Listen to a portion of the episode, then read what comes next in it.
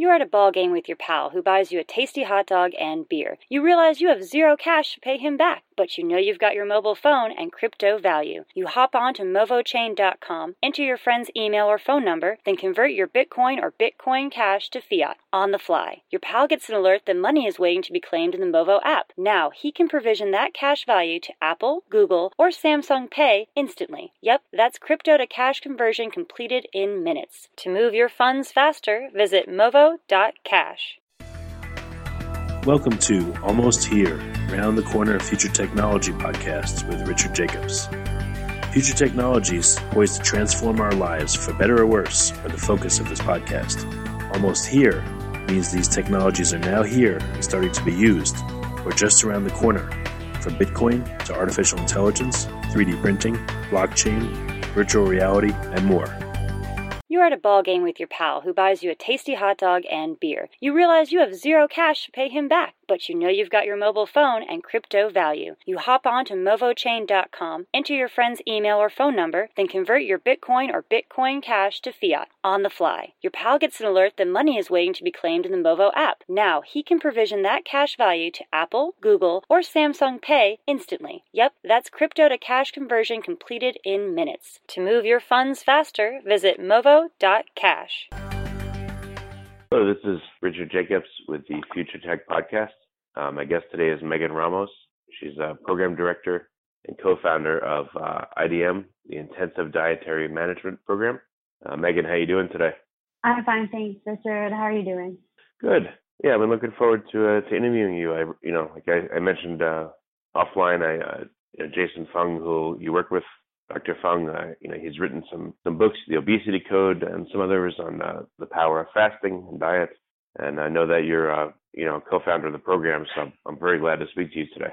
Thank you. Yeah, fasting, uh, fasting just totally, completely changed the way we we do everything at our clinic in terms of helping people, and it actually uh, saved. I consider it to have saved my own life.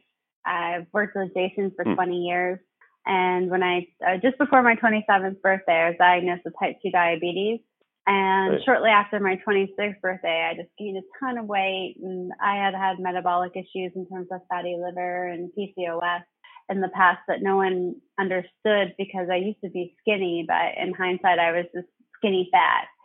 Uh, so we started experimenting with fasting with me. Uh, within six months, I was no longer diabetic, no more fatty liver, no more PCOS. I lost a ton of weight and I had mental clarity, no more mental fog. I gave up ADHD medication that I started taking in university because I started to struggle more and more as I got older. Yeah, so we had, I had um, this awesome experience. You know, for for me, I was born in 84. So I grew up, I was born several years after the McGovern report came out.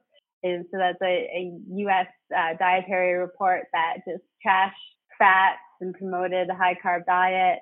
So I grew up eating high carb and uh, it was really, I'm a, an Irish Italian Canadian and it was uh, tough to sort of change all my eating habits. I never ate butter. I never ate egg yolk. So hmm. uh, it took a while. So it was easier just not to eat than to really change all of my eating preferences and uh, emotional issues that we developed with eating. So fasting really helped me and it, you know, saved my life before I could work on those behavioral issues and learn how to cook new things and figure out what I enjoyed uh, fasting was a, a real game changer. Yeah. Of course, now it's like eight years later, I eat really well. I enjoy uh, enjoy cooking. Actually, just ate this huge plate of salad covered in bacon and eggs and with a yolk, and uh, really enjoy this way of eating. But the the fasting is it's just such a great tool to help get people into a place of good health before they start to experience complications because it takes a it takes a while for us right. to change our dietary habits.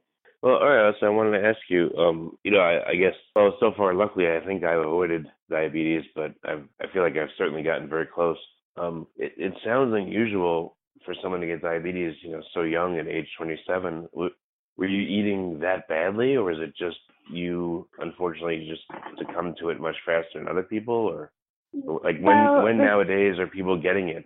nowadays, or is it? Yeah, it's totally different. Like in 2015, there were over 48,000 children under the age of 10 that were diagnosed with type 2 diabetes in the United States.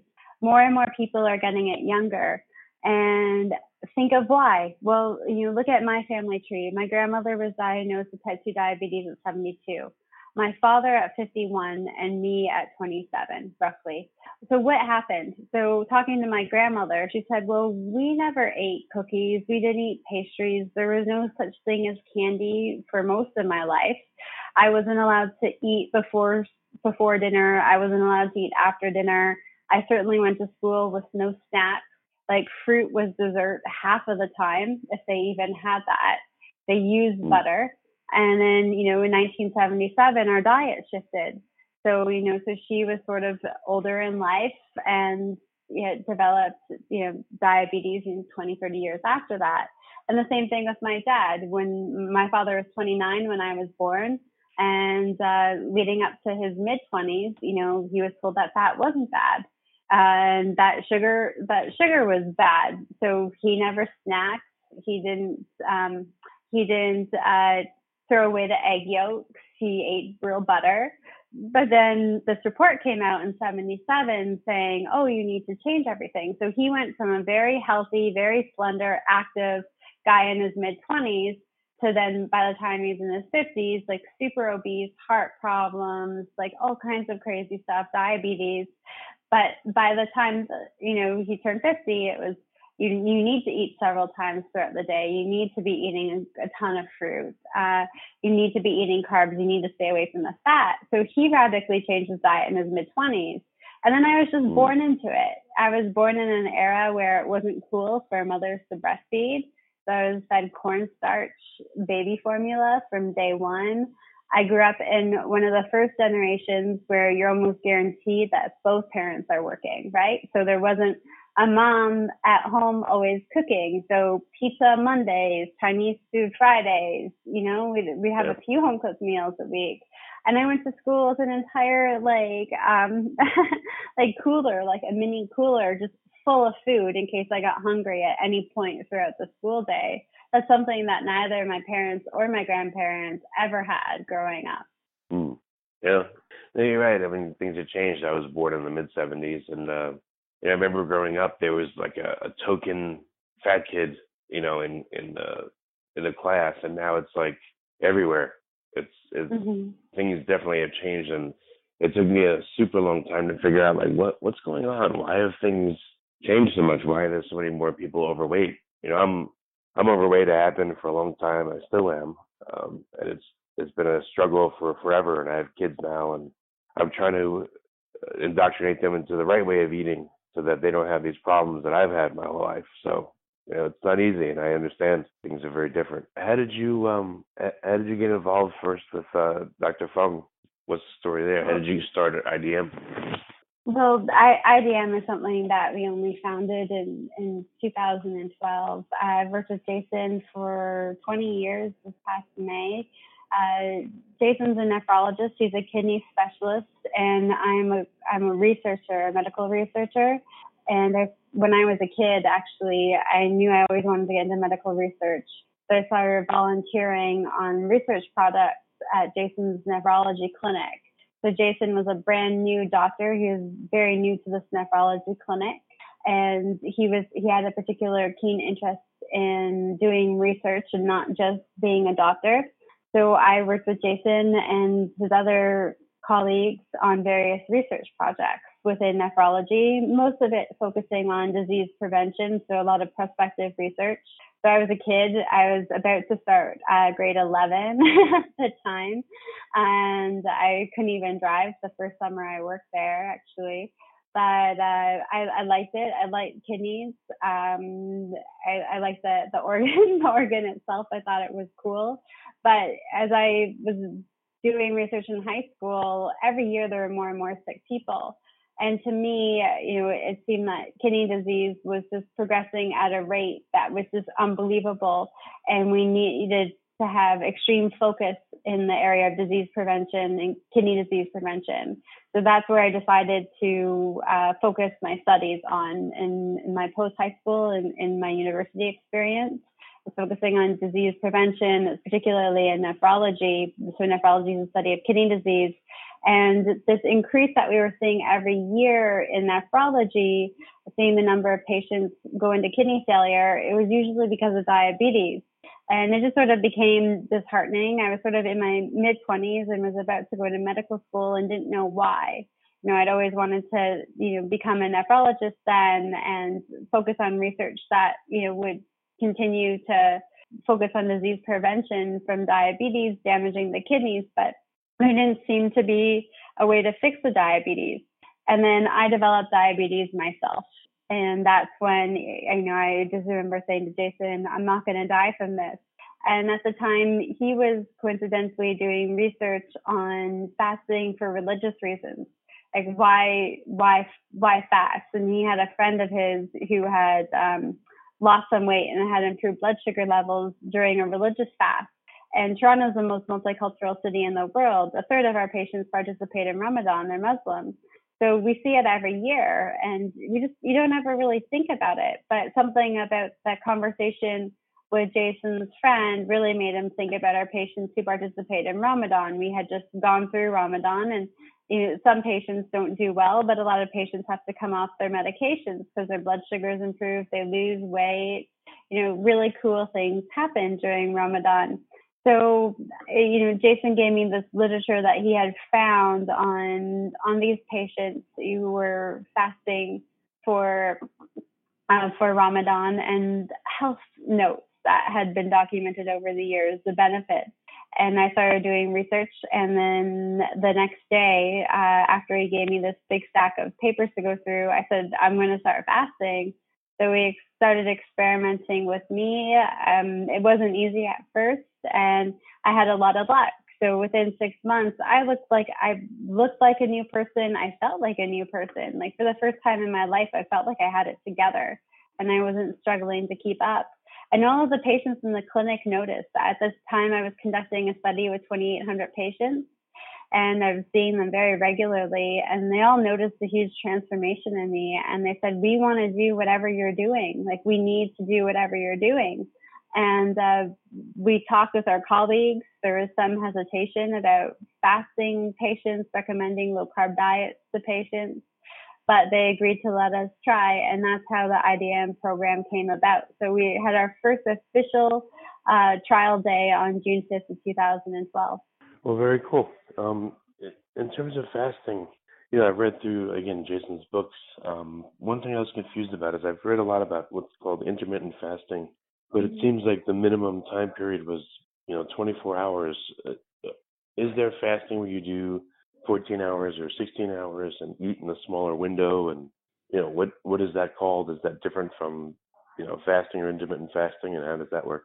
Yeah the 16-8 or the 18-6 is where you fast for 16 or 18 hours and then you eat uh, in a six to eight hour eating window. That's popular um, that's usually what we recommend to patients to do on their eating days.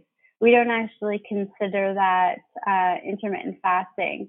Uh, it's intermittent where there's um, where we see more therapeutic benefits of fasting is what we consider to be intermittent fasting. So we don't really see a whole lot of therapeutic benefits of fasting until you're approaching the 24 hour mark. We typically use the 36 hour, 42 hour intermittent fast to really reap the the therapeutic benefits of fasting. We would only recommend a 16-8 or an 18-6 fast just to a healthy individual, like say someone 35 looking to lose 10 or 15 pounds, poor eating habits, uh, no diabetes. That's the kind of person we would recommend uh, a 16-8 fast to. But for most people looking to lose serious weight, they tend to be a little bit more metabolically complicated. So we would push at least towards the 24 hours. We consider that to be an intermittent fasting regimen. Well, what happens if you do 16, you know, or 14? How much less of a benefit do you think it'll have versus 24? Well, you're not going to get any cellular recycling. Uh, first of all. So cellular autophagy is a cellular recycling process where you get rid of bad cells and you generate new cells, and it's good for disease prevention. Um, also, during the the first 12 to 14 hours of a fast, you don't get a whole lot of human growth hormone produced. When you fast a little bit longer, like for 24 or 36 hours, you get quite a lot of human growth hormone produced. So you can utilize that to help you put on lean mass, so muscle mass or bone mass. In the case of women who are looking to improve their bone mass density, so there's not um, there's there's a still a benefit of doing like 12 or 14 hours of fasting, giving your body a break, not always feeding it, let your insulin level settle down some, regulating your hormones a little bit. But you know, to get therapeutic benefits of fasting, we are seeing disease prevention, disease treatment, anti-aging uh, processes kicking into gear, uh, growth hormone production. Uh, you're looking at fasting closer to the 24 hour mark or beyond. But a 16-8 is is regular what we recommend for everyone for their eating days to maintain good health. Well, if you if you just do 16-8, do you, again, you think you'll get a lot of the benefits, but maybe not all of them. You'll get some good benefits, but you're definitely not going to get all of them. How how do you ease someone into a 24 hour fast?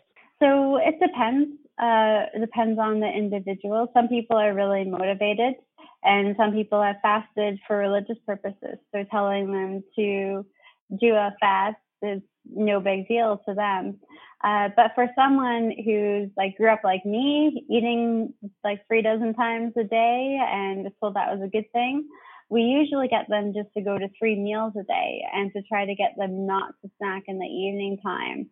And then once they get comfortable with that, then we cut out breakfast. And once they're comfortable with that, we cut out lunch and then we see if they can make it to dinner. So just slowly, steadily making sure you're listening to your body. So you all right, so you start someone maybe with overnight and then you build from there? Yes, yeah. For someone who's really leery about fasting, we would start off with a really gradual approach like that. So what um what tools will help uh, fasting? I mean, people drink water during the fast, but what else helps? So when people are new to fasting, we encourage them to drink some homemade bone broth. So it's where you just you put chicken bones or beef bones or any animal bone really in, in water, and you can use some herbs and spices to season it, and you let it simmer for a long time and you just add in some salt. And so we encourage patients who are new to fasting to have some broth once or twice a day during a fast. And for people who are new to fasting, um, tea and coffee. We'll let them have tea and coffee, but no sugars, no sweeteners, uh, natural or artificial sweeteners. And we really encourage them to do their best to try to drink it black. So what are what are some of the challenges people have or negative effects of trying to do this, you know, at all? I think most of the challenges are behavioral. Uh, it's it's tough when you're say you're working in an office and everyone around you is snacking at their desk all day long. That's tough. You have a bad day, you want to eat. Challenges too is that if you have a family, they might not all eat this way, and carbohydrates are, are really addicting. And it's tough to be around people who are always eating when you're trying to fast I was actually living with family when I first started fasting. So I had to be really proactive and take time, uh, like make the time to plan out activities to do on the days I wanted to fast when I knew that family was going to be eating at home. And because otherwise being around them at home was, was a bit of a struggle. So I would do kickboxing on Monday and Pilates on Wednesday. I had different activities and I actually had to be proactive, you know, go to those activities after work. And then I would get home around seven, seven thirty, and everyone would be done eating, and I could sit and I could socialize and spend quality time with my family. So that that's a big struggle for for people. It's more sort of the lifestyle logistics, work wise or family wise, that can can pose some challenges you know, because the carb addiction is huge because your hormones are all out of whack. And it's not, you know, people who are hungry all of the time, it's not that there's something, you know, wrong with their behavior or something wrong with them mentally. It's a physiological thing. Their hormones are out of whack. So it can be difficult at first until those hormone levels come down. for people to feel like they have control over their appetite. So for me, that was also another struggle. My horm- my hormones were way out of whack. My insulin was sky high, which is a, a sign that my my appetite hormone, my primary hunger hormone, ghrelin, was also probably sky high. So I physically wouldn't feel hungry, but I would just want to eat, want to eat. You know, what's there? I need to eat. And fighting through that can be challenging too. In terms of physiological, you know, side effects, if uh, people don't substitute with bone broth or don't take salty water if they're not going to have bone broth, they may get some headaches or dizziness during their first couple of weeks of fasting. And that's only because our insulin levels drop so much during the first couple of weeks of fasting. And that signals to our kidneys to release a bunch of water. So we end up losing a lot of water weight, and that water will carry electrolytes out of us. So it's important to, to, to still drink water to replenish some of the lost water, but you need to get the electrolytes too. So you either have to put some good quality salts like Himalayan salts or Celtic salts into your water, or you have to drink broth just within the first couple of weeks. Once that, you know, whoosh of water weight's gone after your initial introduction to fasting, then um, then you don't have to be as particular or, or, as worried about your salt and broth intake. So, do you recommend that people um, do like one 24 hour period a week, or what's? I mean, I know it varies per person, but what's um, you know, a somewhat standard plan that you think works pretty well? Yeah, we have our patients do three days a week. Uh, three three days a week of a minimum of 24 hour fast for most of the patients. That's what we at least try to work them up to. We found three three times a week gets pretty consistent results. Patients are able to out fast any little blemishes in their diet. A blemish meaning like an ice cream cone on a Sunday when they're walking through the park, something that's more carby or refined sugar. So we find this three times a week frequency works really well. Uh, once or twice a week usually works well for maintenance. So if you're healthy or you, you have become healthy and you're just looking to stay that way, three times a week works really well then. Or sorry, two times a week work, works really well then. When you say two, three times a week, does that mean like consecutively or every other day you do it? Or what, what does we it look really, like ideally? Yeah, so I ideally doesn't uh it's what works best for your lifestyle. Like this week for me, like Monday, Thursday, Friday were good would have been good for fasting days. I I've actually been fasting this week because of other circumstances. But if I was looking to do intermittent fasting Monday, Thursday, Friday, next week it might be Monday, Wednesday, Friday. Uh, the week after it could be Monday, Tuesday, Thursday. So any any three days of the week. So you could do them back to back. You could do like Monday, Tuesday, Wednesday, or you could do two days together and another day later on in the week, or vice versa. Or you could space them out intermittently.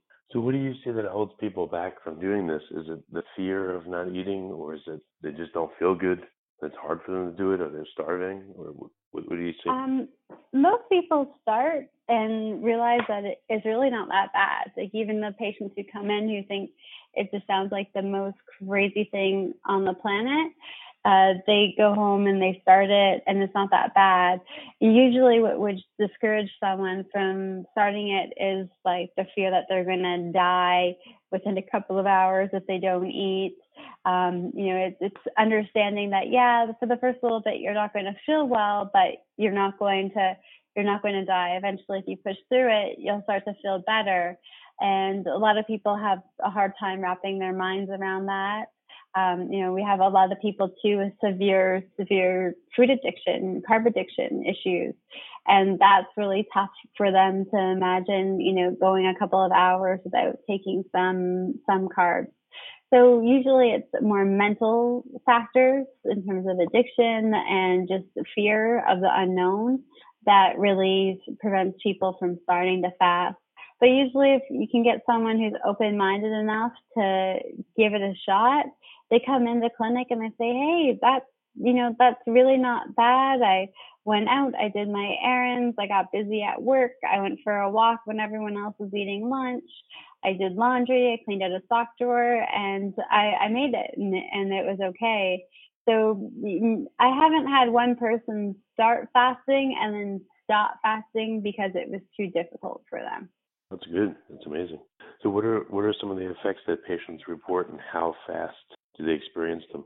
Within a couple of weeks, a lot of patients are off of their insulin, so that makes them like outrageously happy, um, or they have a dramatic reduction in their insulin and other diabetic medications. Within a couple of weeks, you do see a decent amount of weight loss. Uh, if you're doing a 24 hour fast about three times a week, you see about uh, six to 10 pounds lost in the first couple of weeks, which is really motivating. Also, in the first couple of weeks, uh, most people notice an improvement in energy and mental fog almost immediately. So they, you know, their mind feels clearer, their memory is a bit sharper, and that really excites them to keep them motivated to continue. What about people that, you know, the, their diet may be pretty good? Maybe they're doing like, you know, low carb, low sugar, or the keto, or you know, modified Atkins. Um, mm-hmm. Do they experience better results? Same? Uh, do they need to do it to this level? Yeah, they. We usually I find that a lot of these people um, who are doing, like, say, keto, for example, uh, they're just eating too much too often. You know, when you eat matters just as much as what you eat.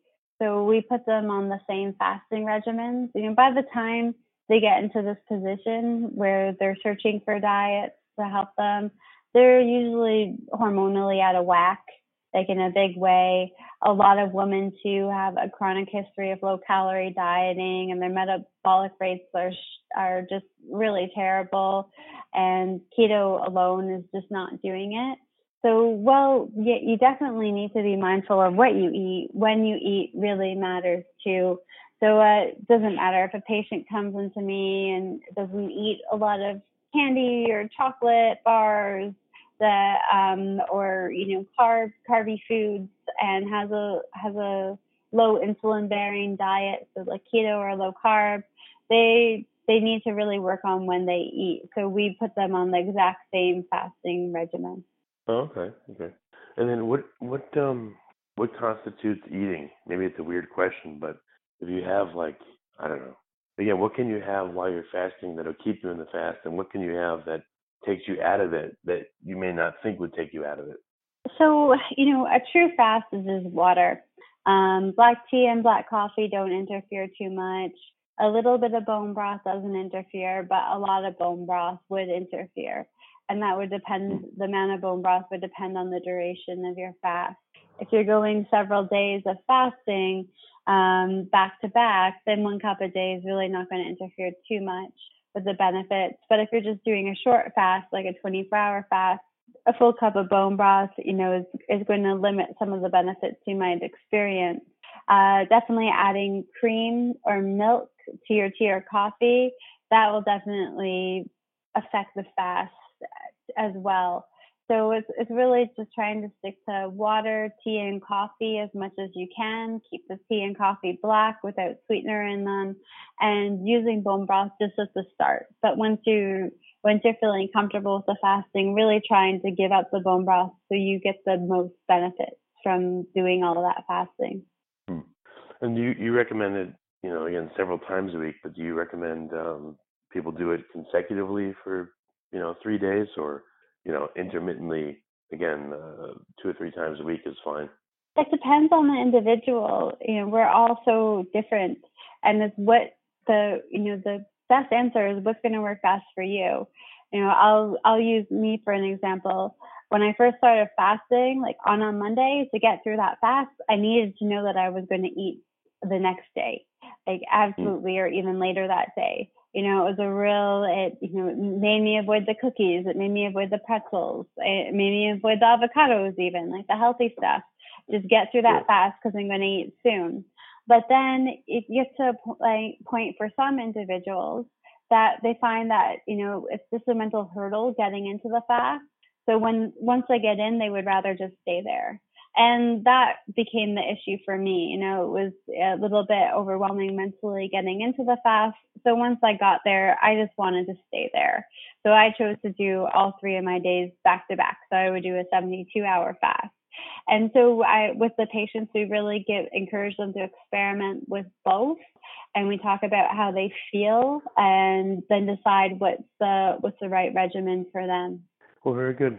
So, what's the best way for people to uh, get in contact with IDM and to learn more, and to maybe try out the you know one of the programs, find out what it's about?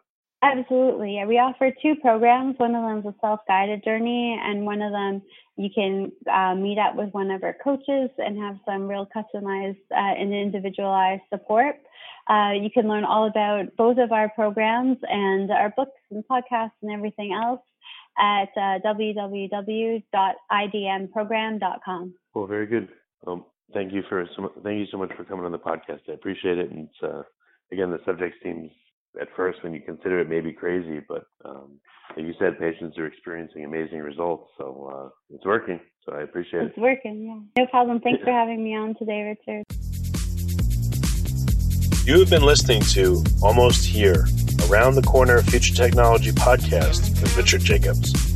Subscribe to this podcast, post a review to discover more future technologies that are poised to transform our lives for better or worse, such as Bitcoin, artificial intelligence, 3D printing, blockchain, virtual reality, and more.